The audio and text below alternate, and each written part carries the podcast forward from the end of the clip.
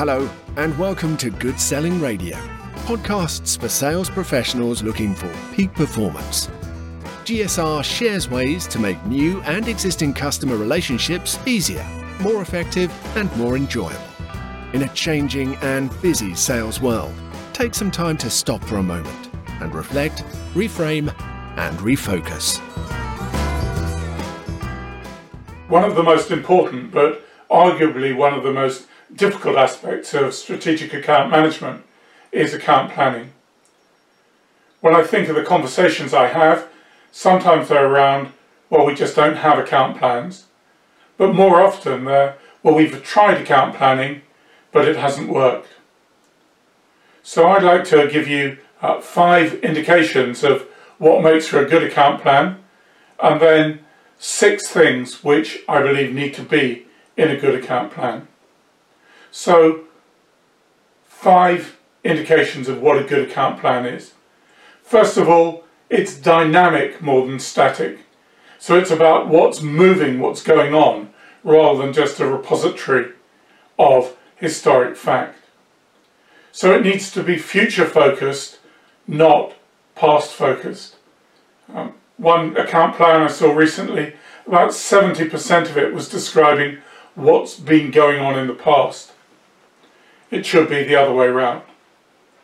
So dynamic, future focused, under engineered rather than over engineered. I like some of the stuff that General George Patton used to say that I'd rather have a good plan now than a perfect plan in two weeks' time. And many of the plans I see are simply over engineered. I remember uh, one account plan in a large firm of professional service people which had multiple tabs on the Excel but simply wasn't used. And it was only when they went down to a one pager that it began to be used. Finally, I think it needs to be commercially driven rather than compliance driven. So, very easy to hear this kind of comment. Why do we do account plans? Because it's in our KPIs and we have to have it in place for the year end. And what do you do with it? Well, nothing, but it's a check in the box. These things need to be commercial and useful rather than just compliant but unused. So, what are the components of a good account plan? Uh, this is more a set of guidelines rather than a rigid recipe. Uh, it's more a framework than a formula. But the best account plans that I've seen have these components. They have a very clear and simple overview, a dashboard, so that anyone looking into that account can understand very quickly what the issues are and what's going on. There needs to be something in there about the vision. Your account plan needs to make me excited. I see, ah, that's why we're putting all this resource into this plan. I'd like to see some relationship objectives, how you want the plan, the relationship to feel. Of course, there should be some smart objectives, specifically where are we trying to get to this year, probably compared with previous years. So all those things need to be in place.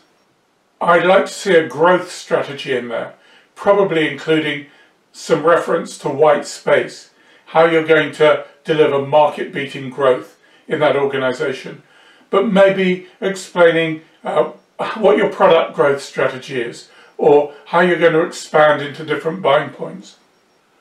I love to see a team or contact matrix.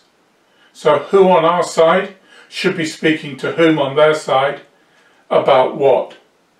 I love to see a 90 30 day plan. So, where do we want to be three months from now? What specifically needs to happen and who's going to do what?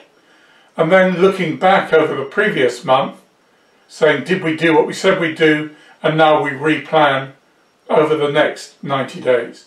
So it's forward 90, back 30, forward 90, back 30. And finally, I'd like to see some kind of measurement. And for me, by far the most simple and effective is a set of traffic lights. What are the green lights in the relationship? The things that are encouraging us to move forward fast and hard. What are the amber lights? The things that need to give us pause for thought, just to watch out, manage the risks and the opportunities. and what are the red lights, the things the organisation needs to be aware have to change before we can move forward. Now those components alone won't make for a great account plan. It needs to be actively used and actively managed. It needs to be integrated into technology. But the more useful you can make the plan, the more effective it will be. The usefulness always needs to outweigh the effort. Thank you for listening to this episode. If you have enjoyed what you've heard, have questions or feedback, please leave a review and we'll be sure to get back to you.